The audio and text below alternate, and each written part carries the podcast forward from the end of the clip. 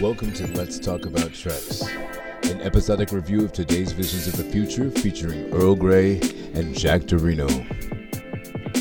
This week, Jack and Earl discuss a mathematically perfect redemption. It's Star Trek Lower Decks, Season 3, Episode 7. Enjoy the show. Thank you for joining us. I am Earl Grey. My name is Jack Dorino. Today we'll be discussing Star Trek Lower Decks, Season 7, Episode 3. I mean, Um, close. Season Uh, Very 3. close. I think that was mathematically imperfect. Oh, okay. Season 3 times Episode 7. Wow. A mathematically perfect redemption. Yes. The episode is written by Ann Kim, directed by Jason Zurich.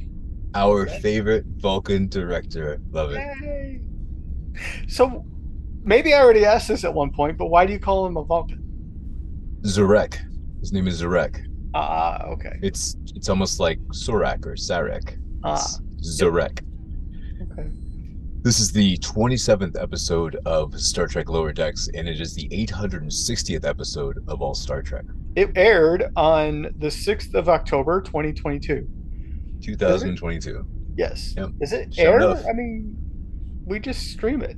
Uh, released. It was released. Yes. Previously on Star Trek Lower Decks. Wait, previously? I don't think we've seen that before, in or or rather heard it before. Yeah, I don't think so. And also, usually when you do a previously on, it reviews like the previous episode or some things that have happened over the season. This is the first time we're going all the way back to Season 1, No Small Parts. our recap has the ship getting carved up. Yes. And if you'll remember, we had that big, that big emotionally building conversation in sick bay, you know, where it's like, Oh my gosh, Peanut Hammer, you're gonna save the day! Yep. And she's all like, and then nope. I'm gonna pass. you guys suck. See you later. So Peanut Hamper is chosen otherwise, and she beams away, leaving everyone to have their guts flowing out like this is Akira. As we've mentioned before on this show, Star Mhm. Trek is really getting very skilled at doing this particular thing, which is showing the same scene from a different perspective. Ooh, okay. Yeah. So we actually experienced the moment of Shax's death yeah. from the perspective of Peanut Hamper, who's floating out in space after having beamed away. I did not imagine that Peanut Hamper would have just beamed out into the middle of space. She obviously wasn't planning ahead on how to get home from there. No, not at all. She was just trying to get out of the situation. Yeah. And how difficult do you think it is to distinguish inorganic life from a computer? That's a good question. If a ship blows up, I imagine that all the shuttles, like there might be a shuttle or two that's still intact. Uh huh.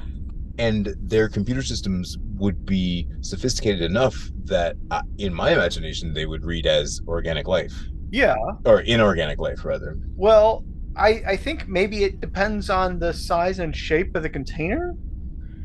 Like, a shuttlecraft is big compared to, say, a data or an exocom.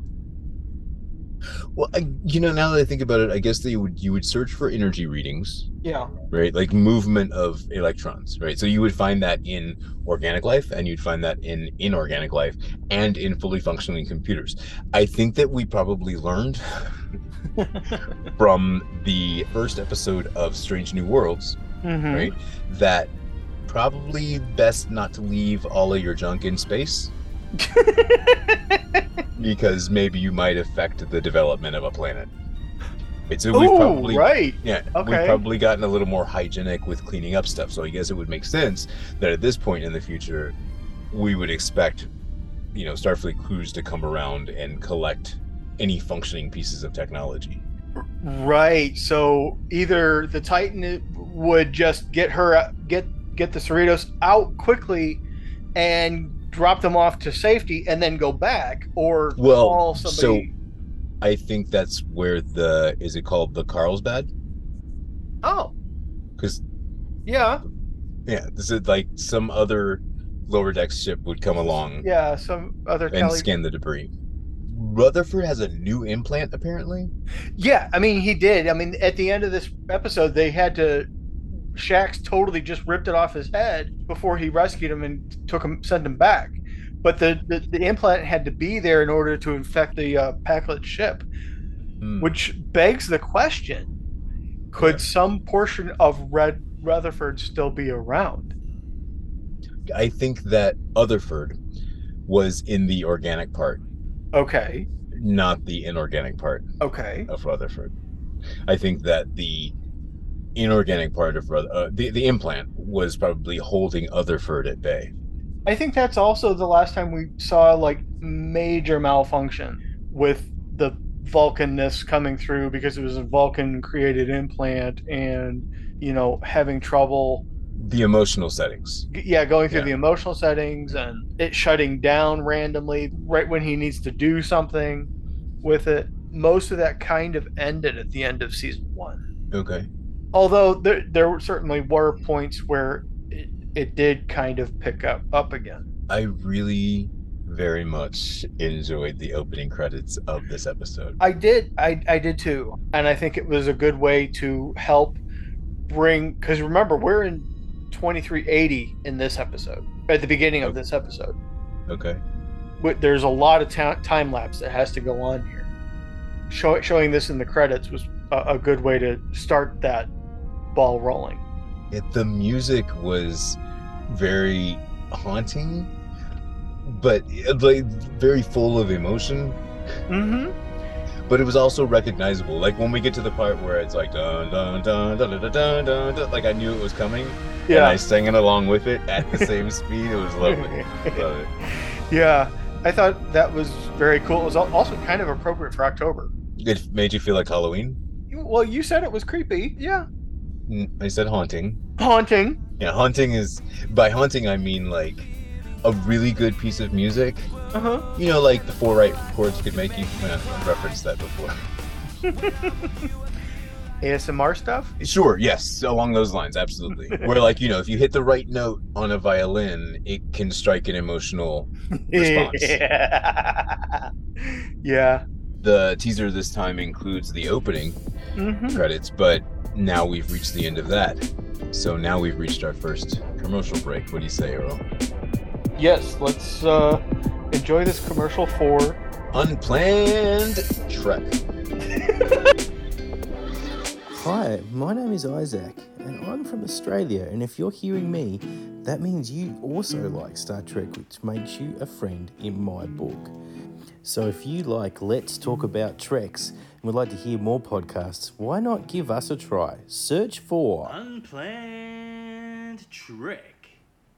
where you can listen to a podcast about a random episode out of all Star Trek series, where we look at things like the best and worst characters, as well as we're giving out the Riker Medal for any love interest that we see this week. So search on Twitter and your podcast provider Unplanned trick.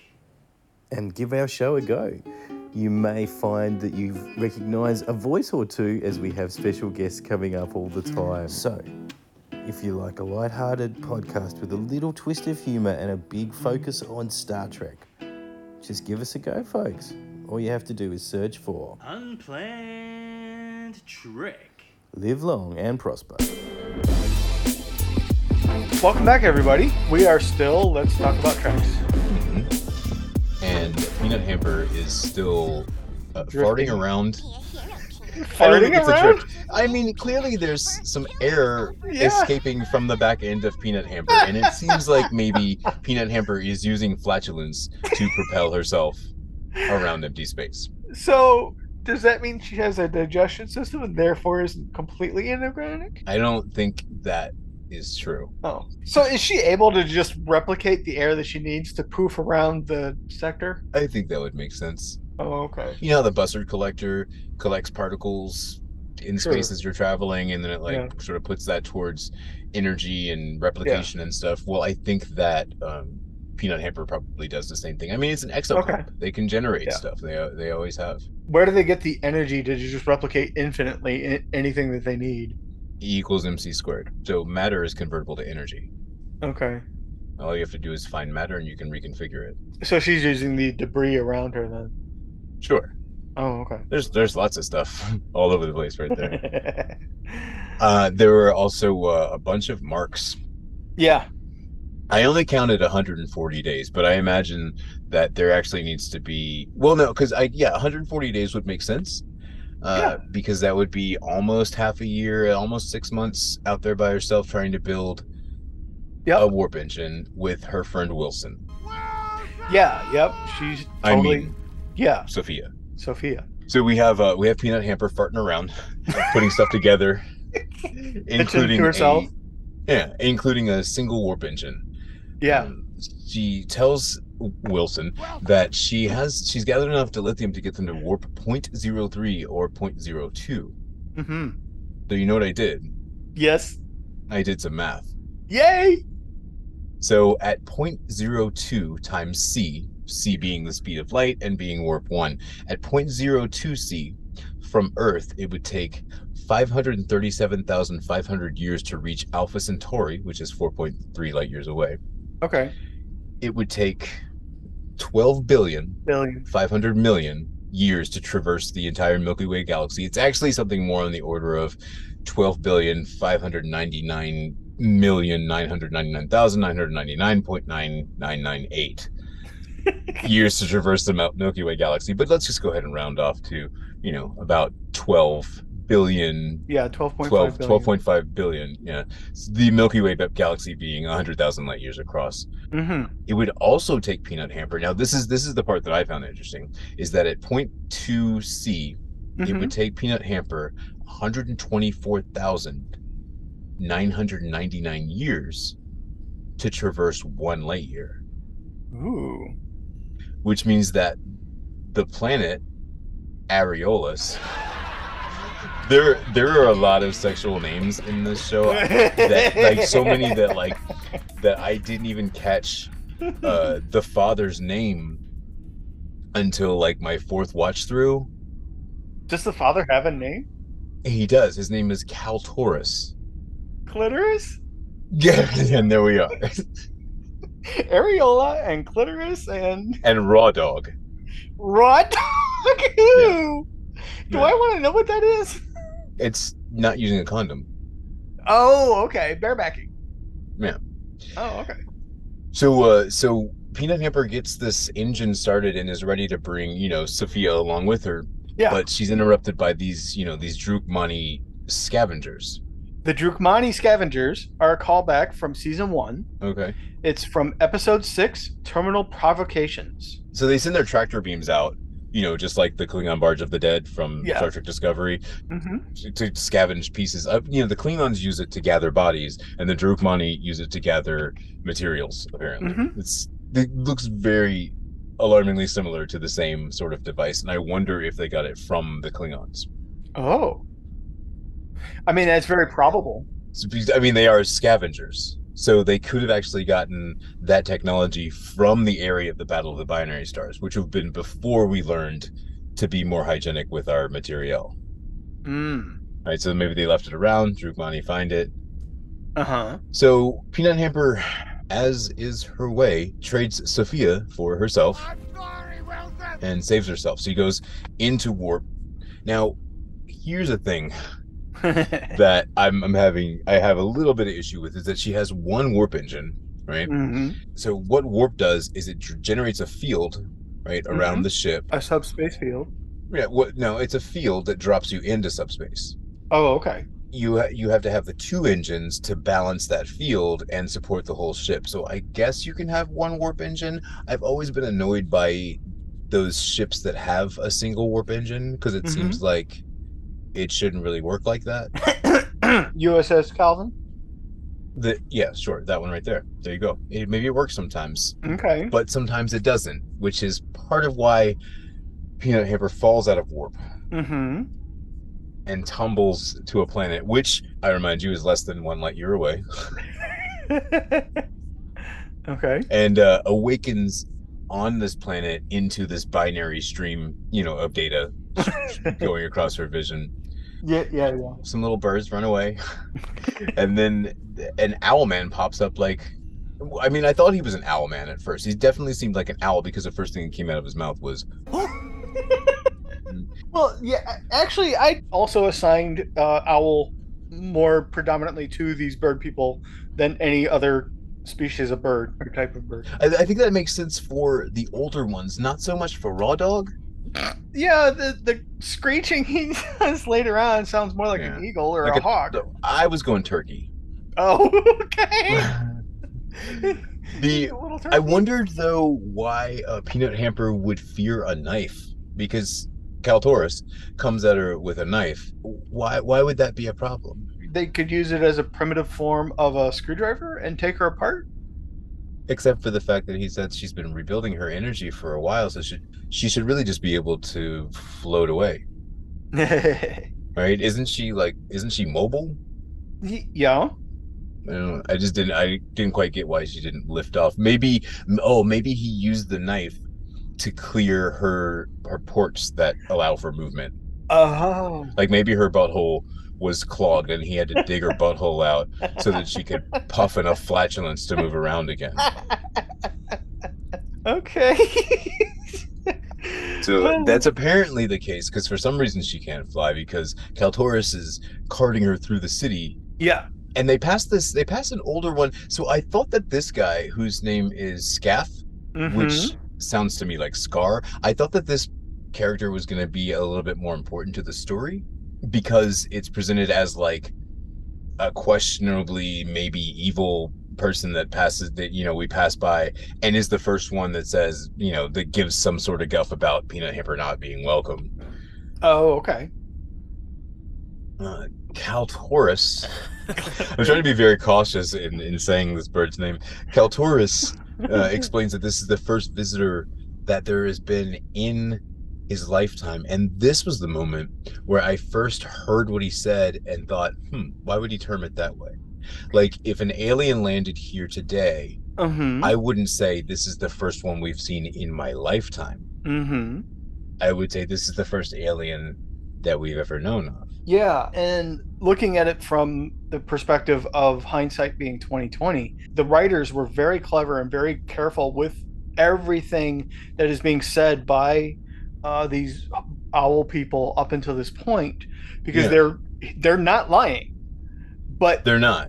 they're implying that they are a pre-war pre-industrial civilization. yeah absolutely that they don't have like space flight and warp drive and all that Yes. so as everyone's over here shading peanut hamper and trying Mhm. to stay away from her I'm kind of sensing that everyone here hates me. of course as happens i think maybe only in movies and tv shows the baby walks up and gives her the rattle Yay. you know which eventually prompts peanut which eventually prompts peanut hamper to produce a piece of candy Ooh, piece of candy. can birds eat candy is that okay Ooh, a piece of candy. Well, as long as it's not Mentos or apparently Alka Seltzer. or like rice A lot of rice. Yes. okay there's a there's a lot of protesting here but just for a moment because now we get the falcon sound right Yay! where kaltor screams Yep. and the scream actually draws the attention of our our new friend raw dog Uh, now yep. it was not until the third time through that i noticed that raw dog shows up with his girlfriend What was that? Her girlfriend? His girlfriend? i think that that's what the um, i think that that's what the idea was that that's just somebody who was interested in him Okay. Could it be reciprocated? Who knows? i mean peanut hamper says Keep it in your pants, sister. I'm not trying to steal your bird, man. Uh huh. which is funny because um, Yeah. uh, but Ronald doesn't doesn't want to fraternize, but Mhm. he uh, he does fall in line with his father's wishes. Yes, he sh- starts to show her around, and as they're he's showing her around, I want to point out. The flying goat, hmm and then you know Peanut Hamper's in her living area by herself, popping off tennis balls while doing a personal log.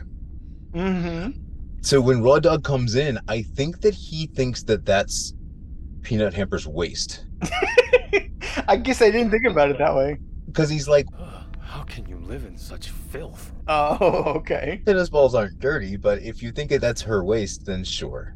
I guess that would make sense. I, okay. Instead of helping her clean up her apparently what he thinks is a filthy apartment, he's like, let's go work.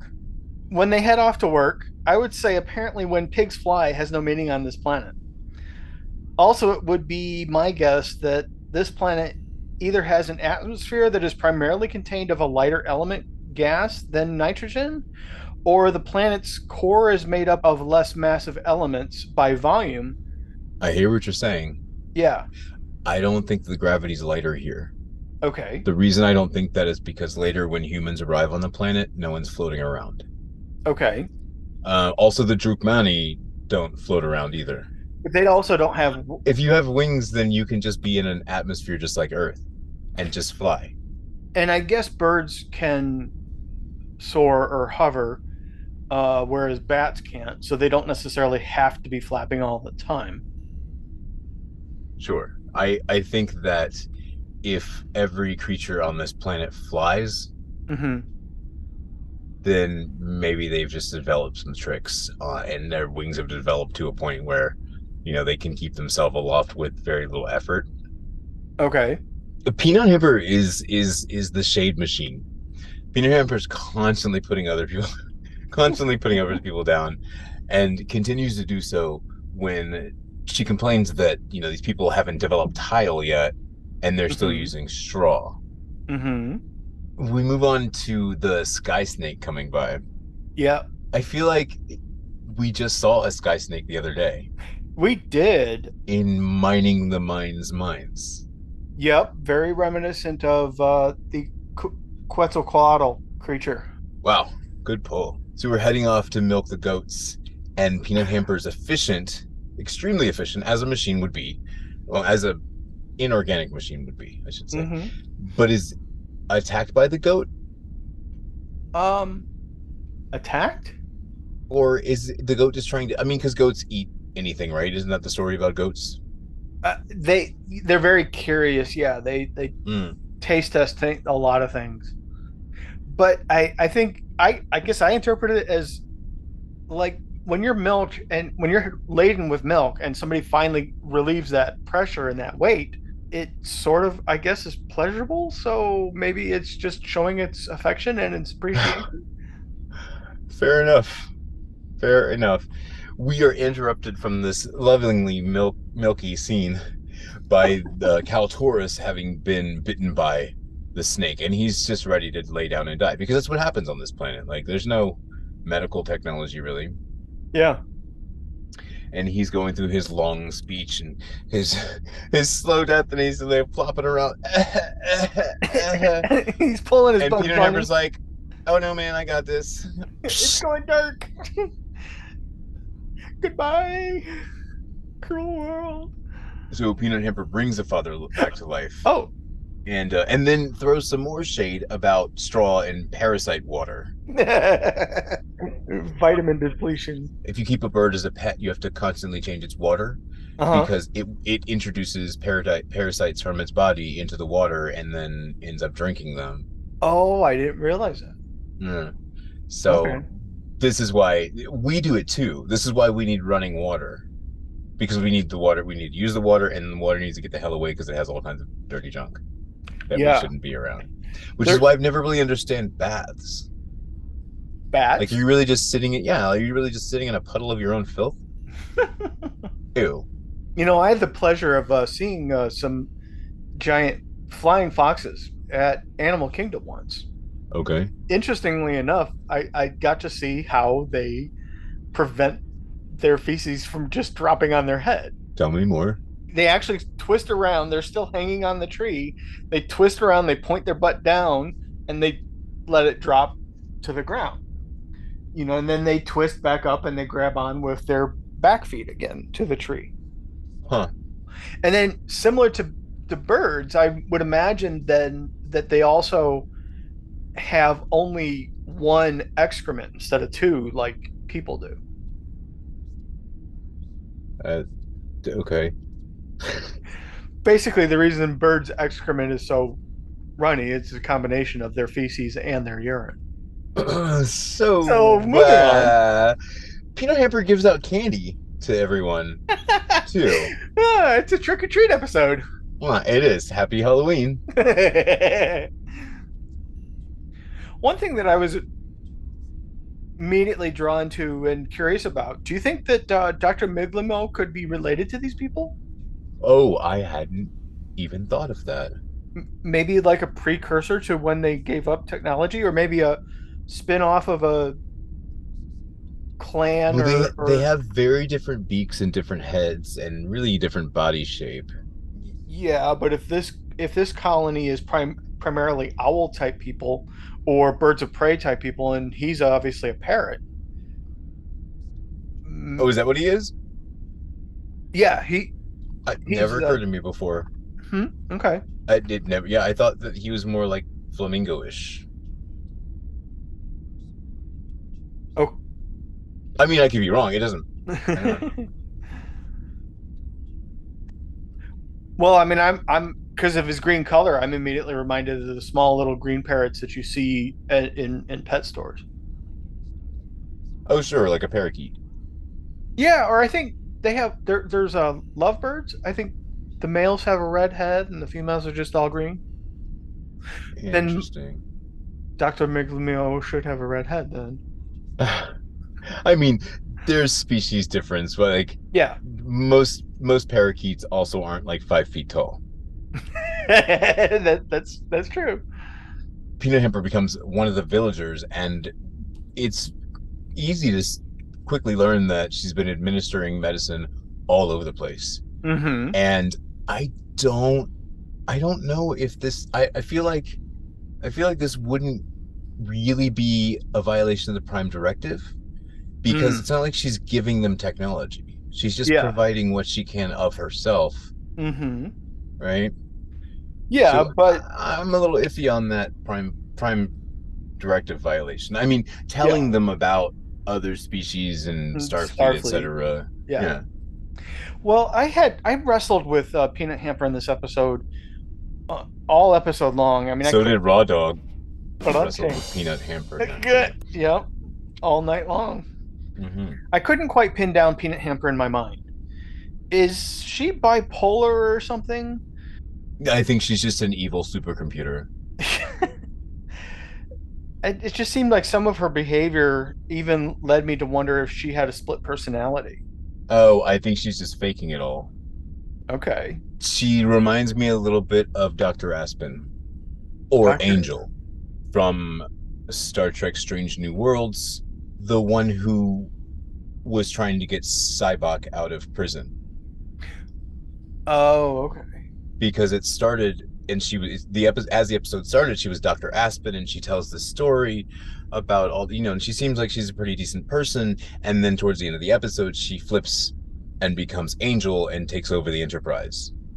Okay, so she's just uh, playing along a, a character until she can figure out how to get what she wants. R- Or or she's playing because remember Dr. Aspen says when when Spock says um Vulcans are not swayed by emotions. Dr. Aspen's like Seriously? I've been using emotion to sway you all day. so like she's been doing this act Uh huh. and this act is to lead her toward this goal to where then she can then flip we're going too far forward but uh raw dog takes her to the incubation room incubation Mhm. chamber and there's a whole bunch of eggs laid out is that is that a usual thing where like they lay a bunch of eggs and not a lot of them hap- hatch like for birds because what he says is that you know it's just the way of the world like you know Yeah. most of them aren't going to make it or half of them aren't going to make it and then she miraculously makes them all all hatch and i'm curious about the population boom that happens right now because they're used to That, yeah, that's the first thing I thought about. they're used to a much smaller percentage of those eggs hatching. So now that they've all hatched, do they actually have the infrastructure not the infrastructure, but the well yeah, the the infrastructure, like the uh to support all Yeah. of these new hatchlings. Like like maybe they expected five and they got thirty. Mm-hmm. Like what do you do then? Yeah, I think again it depends on the species, but oftentimes yes, there can be of like a clutch of three, there can be at least one that doesn't hatch. There's this explosion of life that happens in front of Raw Dog, and Raw Dog's whole thing is, you know, protecting the village and you know learning how to lead the flock so when there's this new explosion of like basically new subjects for him when he takes over the yeah. the civilization Mhm. uh, I think that it's a lust for an unexpected lust for that power and an appreciation for the growth of the kingdom Mm-hmm. that sort of makes Raw Dog flip over into, you know, being in love with Peanut Hamper. Mm. And he he decides he's going to take her to his his secret place. Yeah. Okay. So she's he's kind of seeing her as more nurturing than maybe the girlfriend that he was thinking of. Exactly. Yeah. Okay. Like she's she's really the mother to this new uh, generation of hatchlings because it's not like anybody Well- was in there sitting on them and incubating them. They Yeah. were just sitting there in a hut. Yeah, and birds tend to, im- and other egg laying animals tend to associate the pers- first thing they see as their dominant parent. Yeah. They they imprint on them Yeah, imprint. Yeah. at the moment of the hatching. Yeah. yeah, and they definitely go and they try and cling on to peanut ham. They definitely do. I, that's I, and it's a very natural thing to happen. So we go off flying, Yeah. and uh, this is where I think I I get the sense that Raw Dog might be like a turkey okay. or a chicken or like a vulture or something because like that song. I was expecting like a rooster call at least. Like I knew it was gonna be something. I knew it wasn't gonna be like something beautiful, like a like a long hawk or falcon scream. yeah. I definitely thought it was gonna be more like caw caw. Well, that definitely was a humanized version of a, a, a bird cry, but I I found that moment hysterical. I mean, I actually laughed out loud when I I I did too. I knew it was going to be ridiculous, but somehow it was even more ridiculous than I expected. yeah, yeah. So, Peanut Hamper also found it more ridiculous than She's like, expected. "You're Still going okay. we get to the to the hiding place that Raw Dog has, Ooh. and Peanut Hamper tells this story about how her father wanted her to be a regular exo comp, you know, and Mhm. just do you know like pre- presumably Starfleet type stuff, and just be a Mm-hmm. you know one of the DRG. Oh. DRDs. Yeah, do you remember? You know, like the dot eights and stuff that are in Discovery, Uh huh.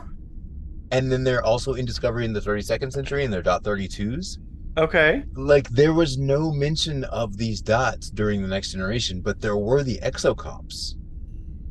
So I wonder, like, was did somebody tinker with those, and they turned them into exocomps, and then they basically rendered them unusable because n- now it would be like enslaving a people.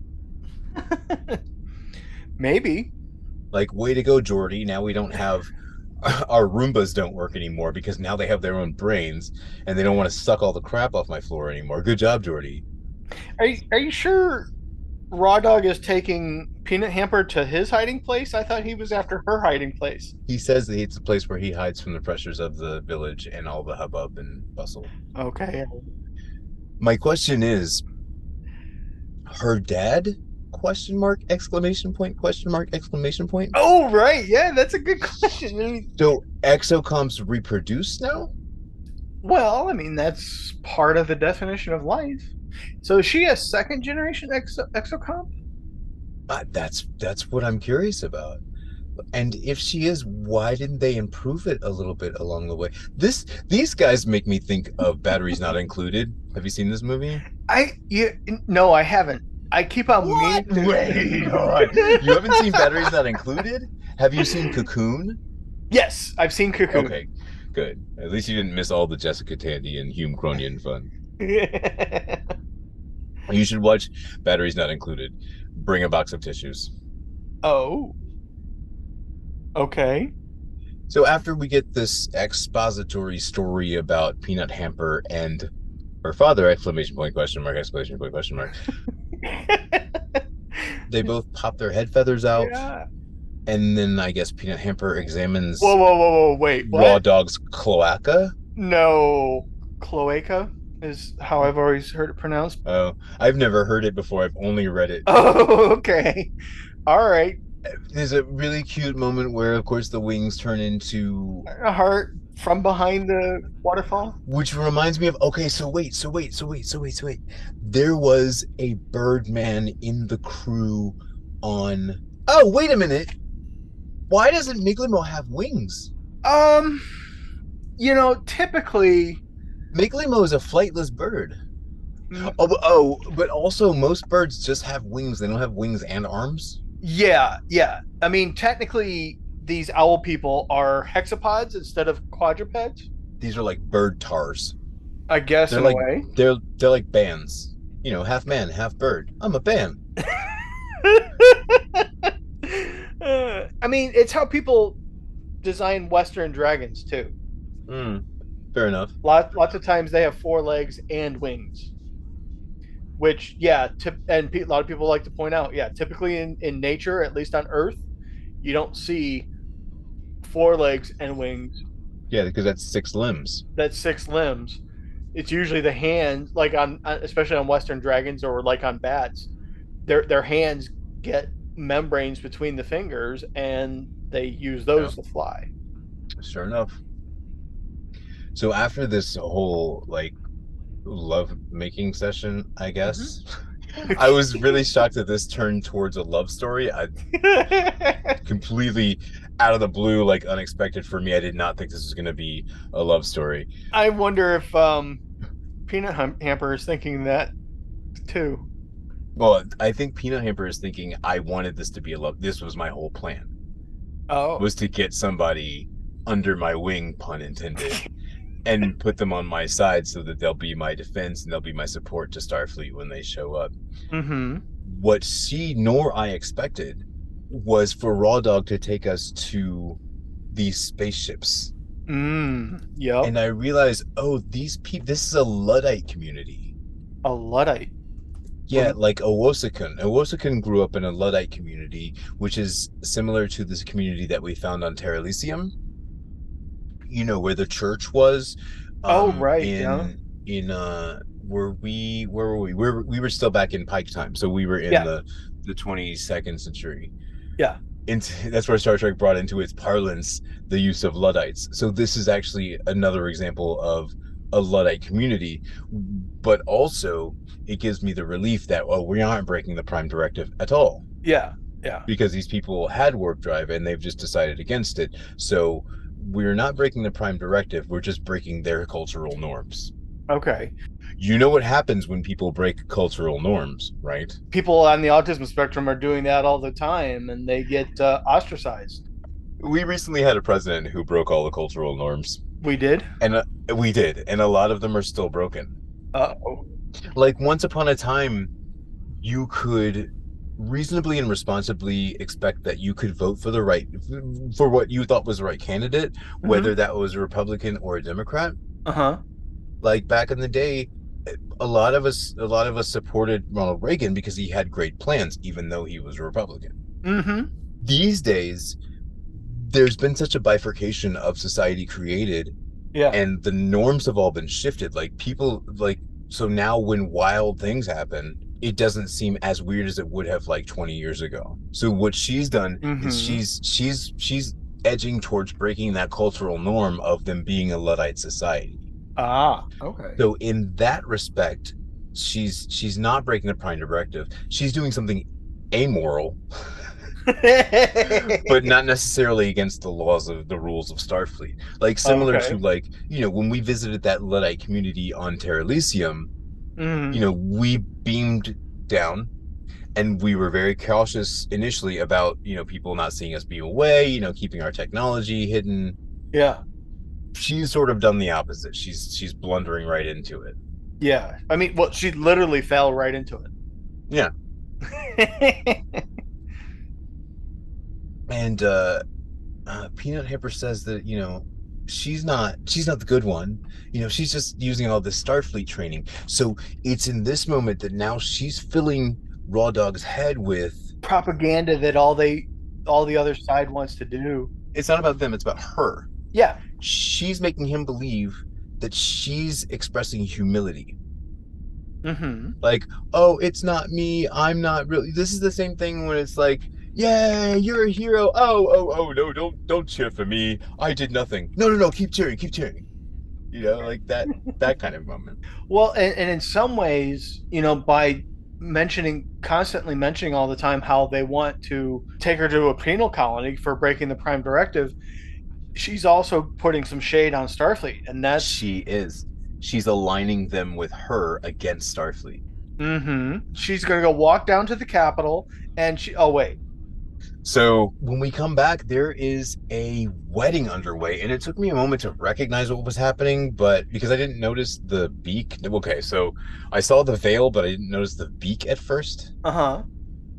Um, why does she have a beak? like a fake beak strap to her face. Yeah, I. She obviously replicated it, but that was something I didn't notice until my second watching. What I don't. Maybe she just wants to feel more like she fits in, or look more Like- like she fits in. So, like, if a white woman were to marry a black man, should she wear blackface at- to the wedding? I don't think it's quite like that. I mean, I think I think it's kind of like that. It's definitely like some wild. It's not even like cultural appropriation. It's like physical appropriation. Maybe she means it as physical approximation, but like M- For Maybe it's him like to- if she were to have dreads on instead of straight hair. no, it's like it's like uh, Nancy Pelosi wearing some kente cloth, for instance. I ha- has she done that? She did. Yes. Oh. She wore kente cloth to a funeral and everyone roasted her for it. okay. But this this vows these vows in this wedding are interrupted by the arrival of the Drukmani. Yeah, and real quick, this the, the scene getting ready for the wedding. That's how we catch up to twenty three uh, eighty two. Yeah, I think that all of this time from the time that she got to the planet Yeah. and the time of the wedding is probably a, a good year and a half. Yeah, th- I mean this was the the time that jump that they do showing the bush, um, and the setup of the wedding and the town and stuff. That was definitely three to six months. In this moment, Peanut Hamper lies. She gives the truth to a certain extent, but she also lies because what she says that she says that it's her fault that the Drukmani are there because they're following her. Mm-hmm. The first part of that statement is true. From a certain point of view. It is true. She's it's her fault. Period. Yeah. Full stop. It's her fault they're here. Yeah. That part is true. Yeah. Because they're following her, that is a lie. They're following her signal that she gave them. they're they were invited you know like when when the Drukmani leader comes up he says like oh there are some valuable materials here Mm-hmm. but in this moment he's also lying Is he? yes because peanut hamper said there are ships here nobody wants them you can come get them Mm-hmm. what he says is there's valuable material not like there's some ships under here you guys aren't using them we're going to take them Mm-hmm. or do you think maybe he didn't want to play his hand for fear that the the Arior were going to say, "Oh no, those are our ships." The other thing is, is why didn't he just come and approach them and try and negotiate for the stuff that they're not using anyway? Why even negotiate with them? Why not just go take the ships? That's what they tried to do. I think they approached them first. They Oh. brought their shuttle down and landed, and were like, "Hey, uh, we're gonna take this valuable material." They could have just gone and taken the ships. They were definitely very demanding when they were down there in the shuttle. So they their negotiation tactics weren't very good. at all. At all. There's no negotiation. Yeah, they're the scavengers aren't good at negotiation. I've heard. Oh, okay. Mm, because they pick up the pieces after like they don't ever have to negotiate because they're never after anything that's of value to somebody they're Mm. cleaning up scraps after people they're scavengers like scavengers fight with scavengers they don't fight with like apex predators Uh, well, I mean they. they're not going to get the best of the meat because Yeah. the apex predators are going to get that Yeah. they're taking the stuff that nobody wants Yeah. Although sometimes they try to sneak in there and sneak a bite while the predator is in there, but they often regret it and or end up dead because of it. so the drukmani start tractoring the ships Mm-hmm. uh, you know using their klingon gather the dead beam Mm-hmm. and Peanut Hamper rushes to make it this distress call to the Cerritos. Did she aim it at the tr- Cerritos specifically, or were they just nearby? Uh, Captain, we're receiving a distress call from Peanut Hamper? Oh, okay. and it's coming from the planet. Areolas? Areol Areola it's a, pr- a pre-warp civilization? We've built all the way up to like a scene that mirrors the scene from Sick Bay from No Small Parts, Right. where we're building towards, oh my gosh, we need a savior. Someone can save us. We need them to be able to do this, that, and the other. And Peanut Hamper's like, oh, it's me. Yay. and she got me again because the first time that happened i was like oh peanut hamper's gonna and then peanut hamper's like no screw No. you guys i'm out peace see you later Screw you guys. I'm going home. and this time i really thought that peanut hamper was gonna have the second chance especially because the episode is titled a mathematically perfect redemption Yeah. but the twist is coming Yeah, and, and several times through here is like where I kept on thinking she was flipping a switch and she kept on flipping back and forth through her personality. oh yeah i don't think she was i think she was maintaining the same personality but she was just like faking them Okay. she was telling people what they wanted to hear but Yeah. like she also she the, the reason that she was shading stuff and putting stuff down Uh-huh. was so that then she could then turn around and provide something better Mm. to create value In what she has. of herself to the people right Yeah. so that was all a part of getting them all on her side and getting them behind her Okay. Well, now when the cerritos shows up she Mhm. doesn't really need them anymore uh, well then maybe not a split personality, but certainly bipolar. i think she's just cruddy i think she's just a cruddy individual okay. because eh, again she, she got me and she got tendy because tendy got a little excited that Mhm. peanut hamper was going to save the day Yeah. so peanut hamper like heads off like she's actually going to do it Yeah. like hops in a hop for some reason hops in a ship even though she could have just flown around by herself maybe the ship could go faster? fair enough or she just wants to it, or something more visible something yeah she's making a show of it she's putting on a show Yeah. right it surprised me how easily c- crashing a ship in a small ship into a larger ship punctured that small that large ship oh you mean so when she flies the aerior ship into the drukmani ship yeah I think that the Arior crafts are so much more advanced and stronger okay than the Drukmani ship, which is probably cobbled together stuff. Like Hmm. the Drukmani are kind of like smart pack leads. okay So like they've gathered some stuff, but they have they I don't think they've done like metallurgy to to Uh-huh. create, you know, some some reinforced uranium holes Yeah. and that kind of thing. well the design of their ship almost reminds me of uh the garbage The- scowl from the waste dumpers, yeah, exactly from Voyager. that and uh, there was a garbage scowl in uh, in the next generation because I had a card of it from the uh, TCG or CCG. this garbage scowl had a captain that had six nostrils. Maybe But yeah, the- I mean, if you're gonna make a garbage scowl, I don't think you really need to like put much into design. yeah, You just kind of like throw some stuff together, which is kind of like how the Druk Mani ships kind of look. yeah, So you know, the Peanut Hamper does the whole thing. Like does goes through the motions of pretending to save the day. You know, overloads the engine. and, You know, things blow up. Things are falling out of the sky, and then comes Peanut Hamper rising from the rising from the smoke and ashes. yeah, you know, as this Victoria. I like the little wobble they put in, like as if, oh, I'm having trouble flying, like she got a broken leg or something. uh huh, yeah. I thought it was a little bit of a cam shake shaky cam, but oh right, no, she did that. Thank you.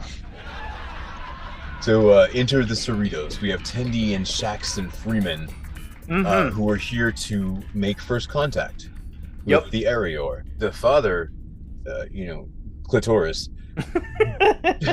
moves to defend Peanut Hamper, and Uh-huh. Raw Dog moves to defend Peanut Hamper, and everyone encircles her. Like this is the power of, like, uh, this is like personality politics. You know, like, oh, come okay. on, we're gonna we're gonna go march down the. Oh, never mind. Freeman reassures that things Yep. are going to be okay, and Tendy Tendy helps out with that. Yep. which gives Peanut Hamper the space to make you know your classic Starfleet speech. You know, and and and it was at this moment that I got really like, so Peanut like as I said previously, Peanut Hamper had me fooled hundred percent, and I was really excited because I thought Birdman was going to join the crew. That would be cool. Yeah, like I thought that maybe he was going to bring his he was going to be like a book Mm for the Cerritos. hmm. Mm hmm. you know, like come and put his ship there and hang out with Peanut Hamper, and they're gonna be, you know, the Miles and Keiko of the Cerritos. Ooh, cool. But Peanut Hamper is like, no, no, no, No, no, no, no. You No. you stay here. no. I'm good. We're gonna go to Starfleet. You stay with your, you know, parasite water and your straw. This will be, we'll be, you'll be fine. uh, S- smell you later. Um, Which is when the Druk Manny sees the opportunity to get on the Arior ship Mm hmm. and then attack the village and then attack the Cerritos. yes. and it it's clear that the Arior, when they were a spacefaring civilization, were much stronger than the Cerritos. So Yeah. it makes me wonder, like, what drove them to give up their technology? Not, yeah, not only that, but how long ago w- did they give up their technology? Because they're not no obviously nobody's heard of these people, so you know it, it's even prior. Seems like it would probably even be prior to the time when the, the Vulcans were exploring the galaxy. Sure. And, Like maybe the Bajorans and the Arior knew each other. oh, I don't know. Huh. So, uh, so then that would maybe the Cardassians knew them too. no. The, so here's the funny thing that I learned about the Cardassians recently: is the Cardassians, their planet was dying, like they were out of resources. Uh huh. and that's why they went over to Bajor and started trying to hold them down because they didn't have anything else. Like they used their last ditch effort to subjugate the Bajorans and use Mhm. their technology and use Yeah. their resources to like build their own civilization back up. Yeah. So the Cardassians are very new on the galactic scene. Are they? Yes. Okay. Yeah, they like just got spaceflight and then it just so happened that they were able to take over the Bajorans because the Bajorans were too busy praying. Oh. to look up and notice that they had gods on their side, like literal wormhole aliens there. To like, well, the wormhole aliens didn't really. I don't know. I, I have issues with those those guys, but anyway. oh, you do. Yeah, like we've been through this before. Like, can you can you stop screwing around with our civilization? Because you guys have us so far with our heads in in the floor on our prayer mats that we couldn't even look up to notice that oh there's this wormhole in our backyard Mm-hmm. like there's everyone warping all around them and doing all this stuff and they're too busy praying to defend themselves from a civilization that just achieved spaceflight Uh-huh.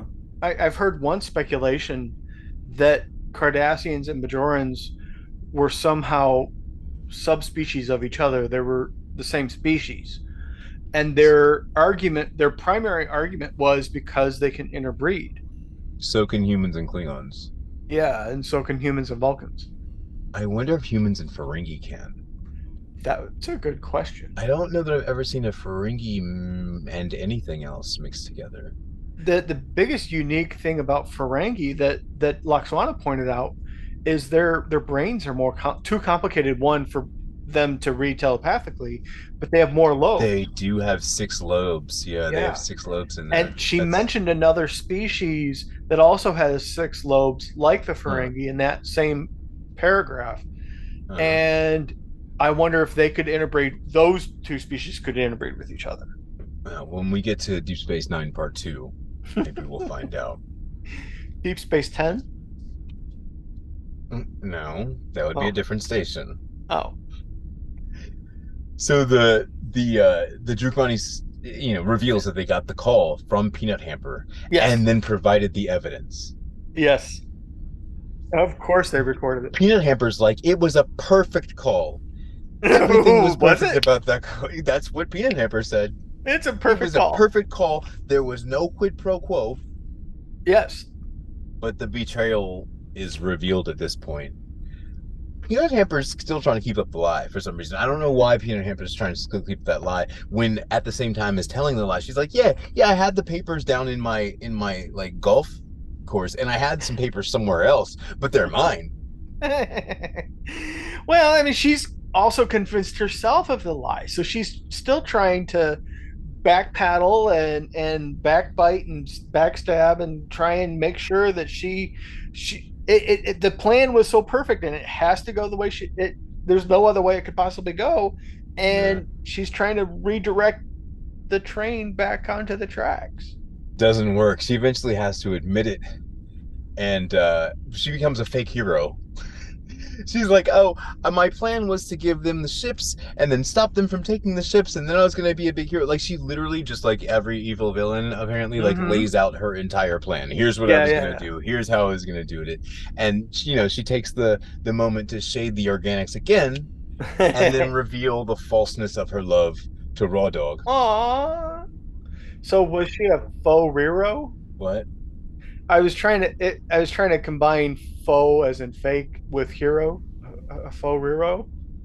Oh, uh, I don't know, Scoop. Why don't we just move on? that did kind of sound like something.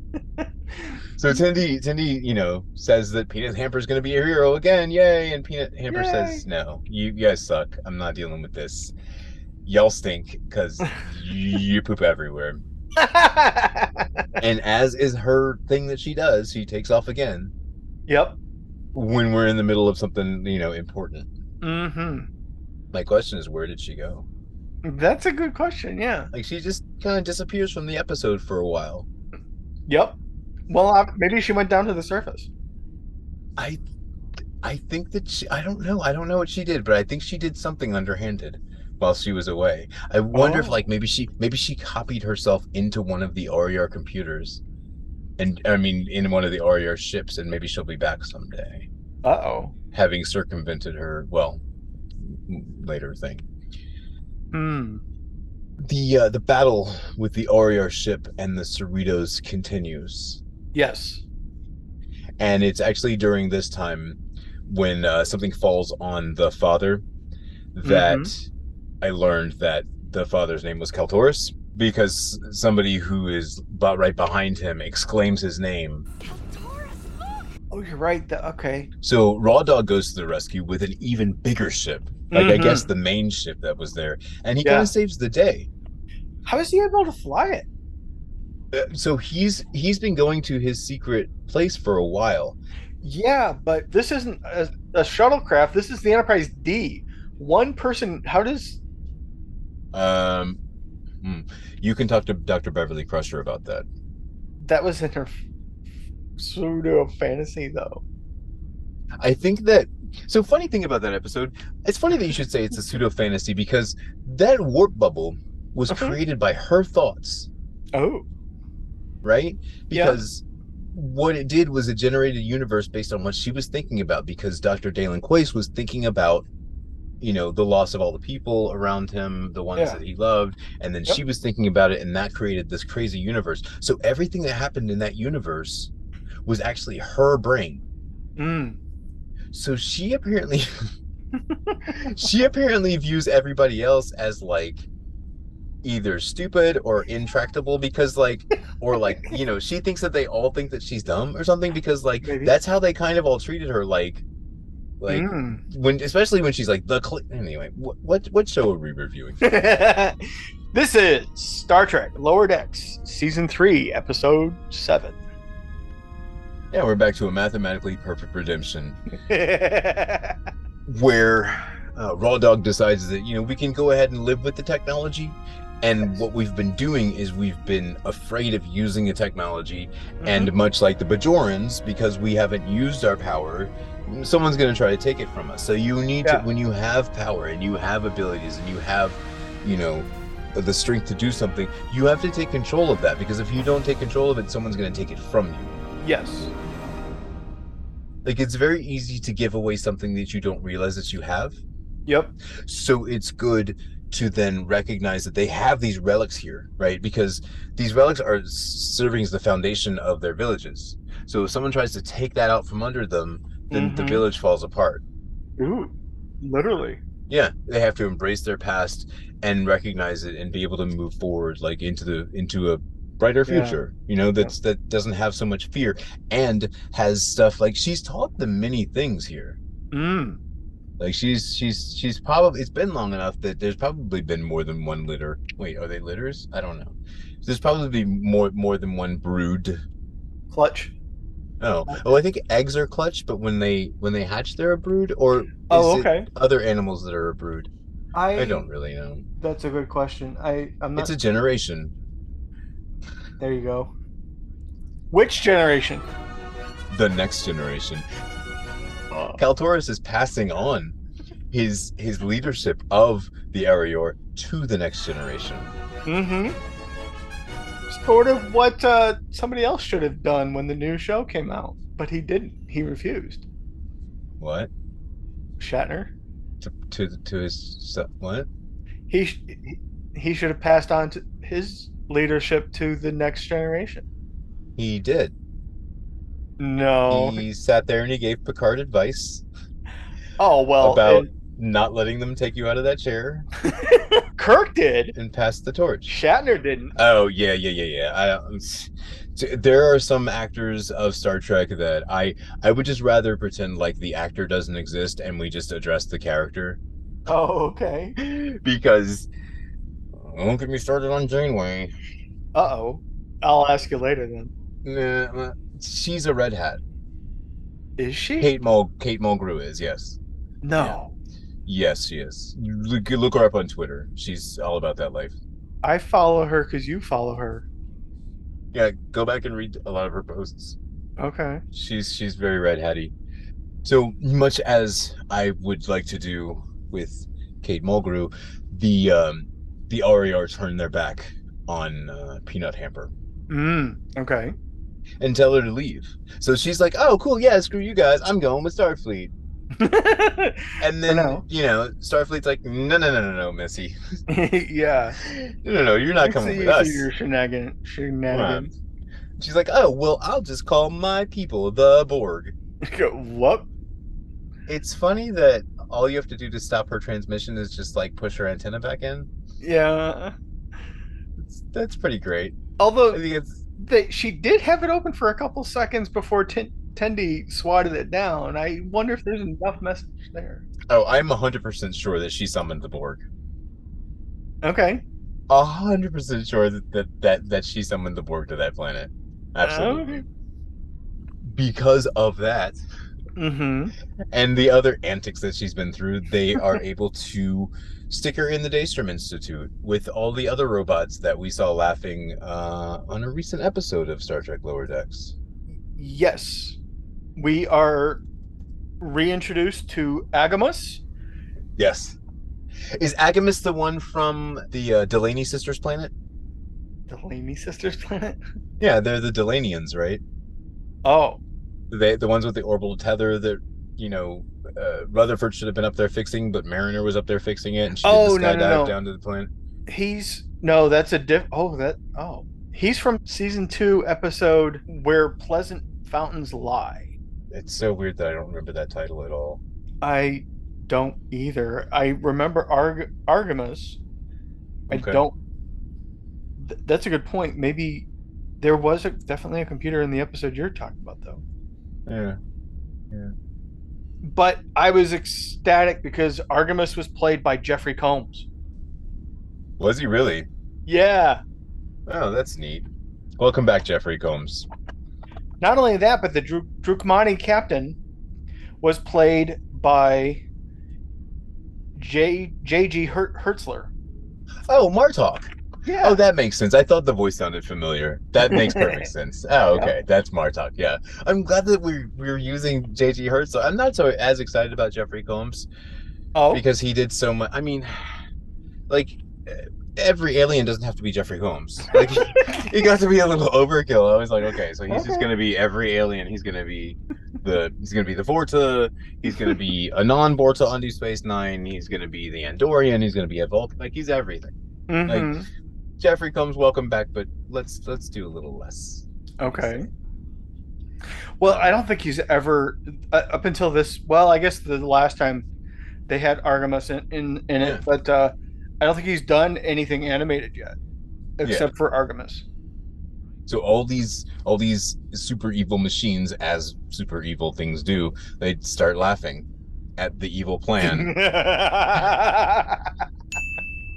and that's when as we're doing the pull away that i see the same daystrom institute first first of all you see the same daystrom institute's uh logo that we Hmm. saw in star trek picard Mhm.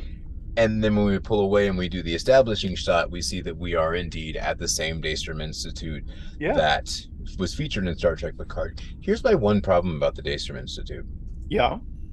they have a floating like city What is that? yeah I, heck if i know like that's the only place where we have like just a random landmass that's floating. Why is that? Don't know. I I Mm. mean, it looks almost like an antenna or something. Oh, that's where they're keeping Magneto. Magnetically floating in in midair. Mm-hmm. Mm, okay. Maybe he's the uh, power drive to that whole thing. Yeah, they're like, hold this thing up. If you don't, you're going to die. 'Cause it's all gonna crash to the ground. You, you Eh. better keep it floating. But if it moves it away from where it's flying in the first place, we're going to kill you anyway. Yeah, like what happens if it if it drifts away? Yeah, I mean, how is it a prison if you give him a ship? It's not so the good thing is that it's not susceptible to earthquakes, but it is Oh. susceptible to hurricanes Mm. or tornadoes. Mm-hmm. I bet you that they have a plan for that. Uh, Maybe it's run by Elizabeth Warren. She's got a plan for that. On the other hand, I mean, they do have weather control systems, so maybe they just don't let tornadoes and hurricanes hit that area. Oh, I wonder if that's part of the weather control system. Oh, It's in Okinawa, right? yeah. I That's wonder good. if that's yeah, th- that could actually be controlling the stuff like, you know, that happens around there. Mm-hmm. So, what did you want to rate this episode? I liked this episode.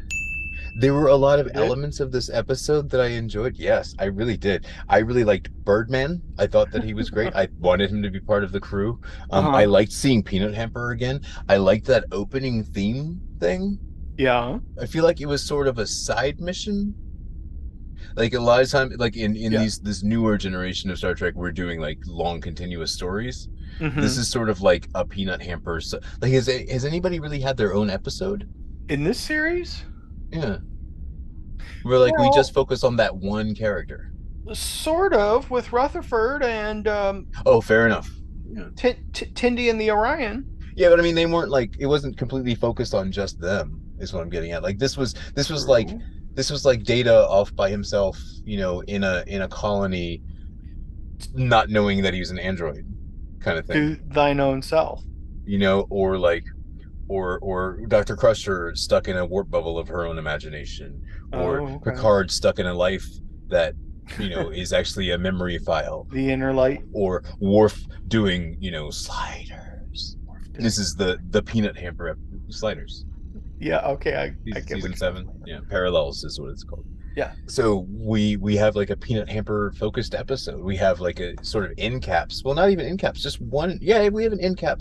In the beginning, we're you know, establishing where peanut hamper's story go started from, Uh-huh. and then we're doing we basically cover peanut hamper's whole story, Mhm. like i- in novel in short novel form, Mm-hmm. all the way up until you know the Cerritos crew arrives again, and then we close the story out. yeah. What a novel way to tell us what's been going on with Peanut Hamper. Oh, I see what you did there. Yeah, I feel like maybe um we spent a lot of money on Deep Space Nine. Oh, So okay.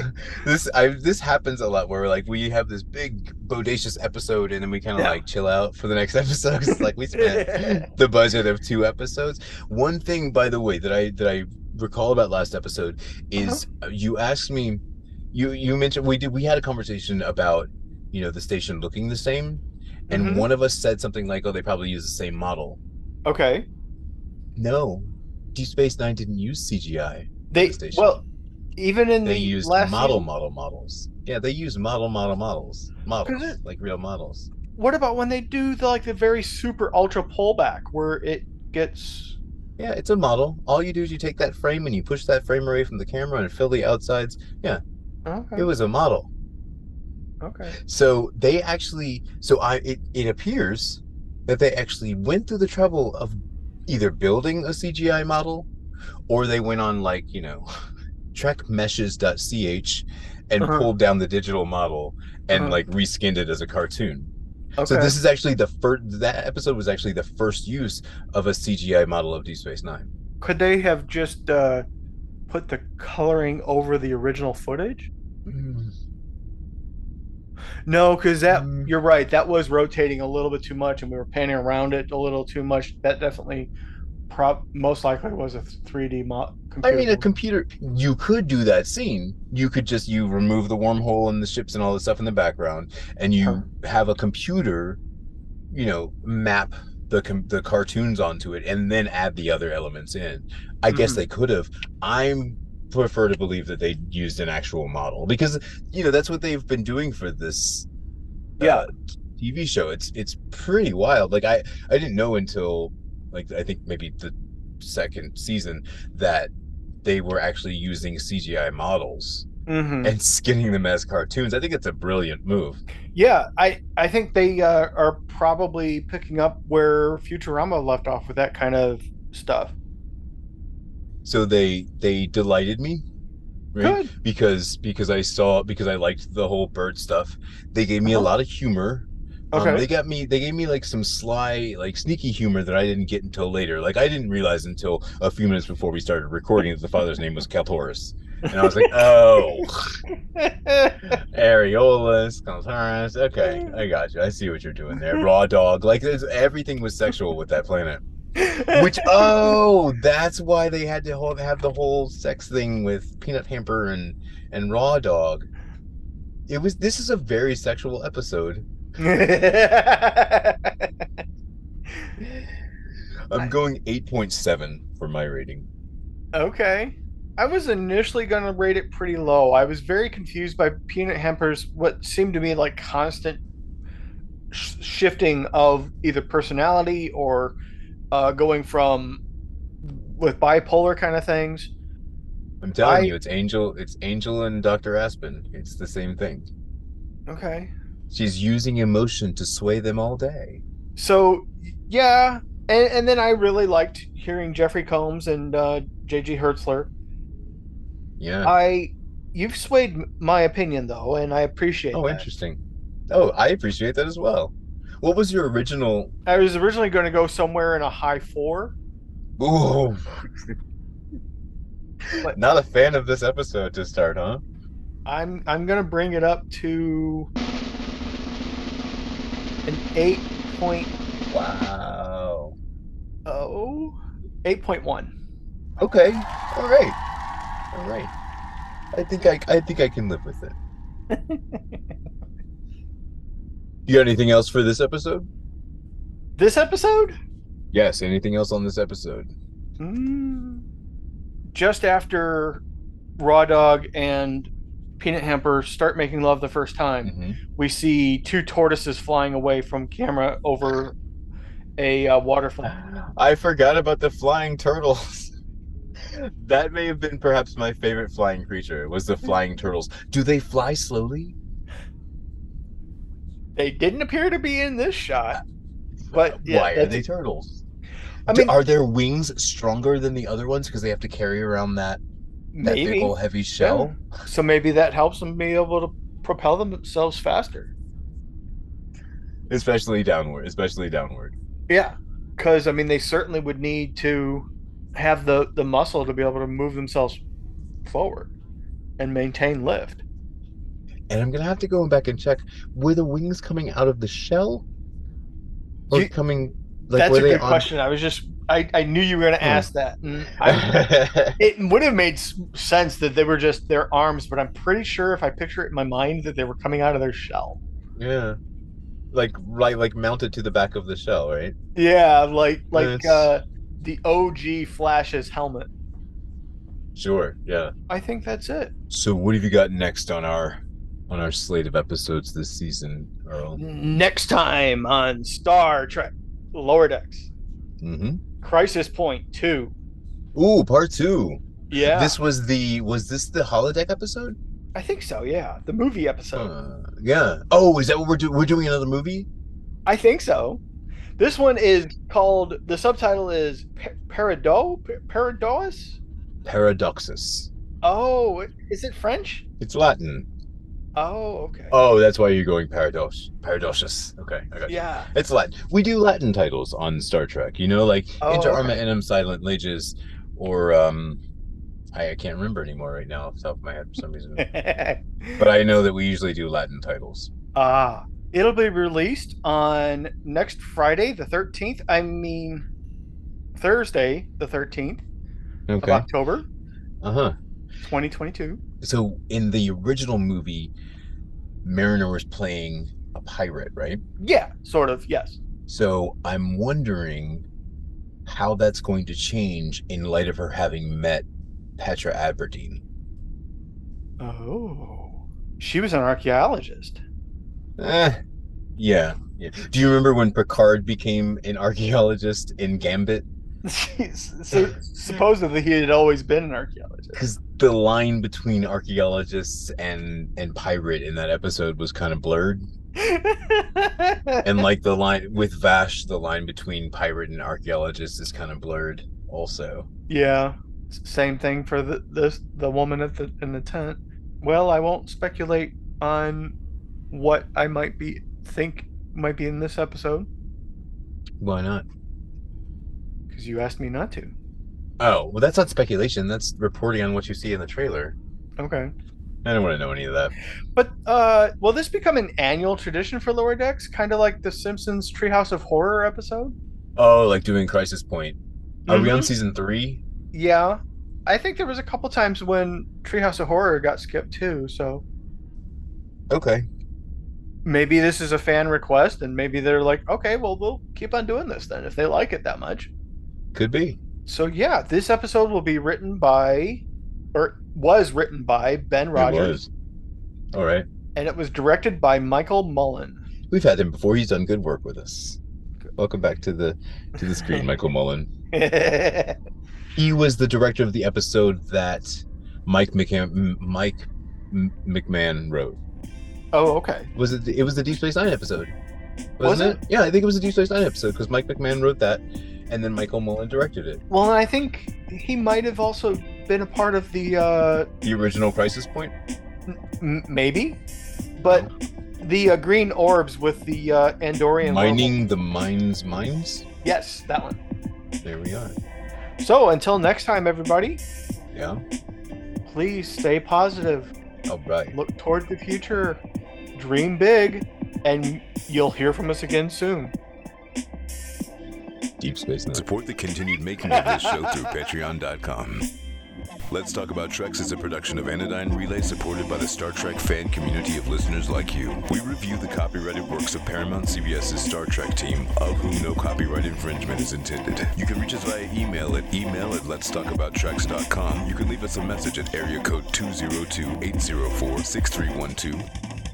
Our producer is David Moody, and our writers, Jack and Earl, are on Twitter as at Trex Talkers, and would greatly appreciate the obligatory like and subscribe from wherever you're listening now. We record on Lenovo computers with Zoom, mix with NCH Mixpad, and master with Kakos Reaper. Our intro, outro, and interstitial musics feature samples from Awakening by Waterboy from Pixabay.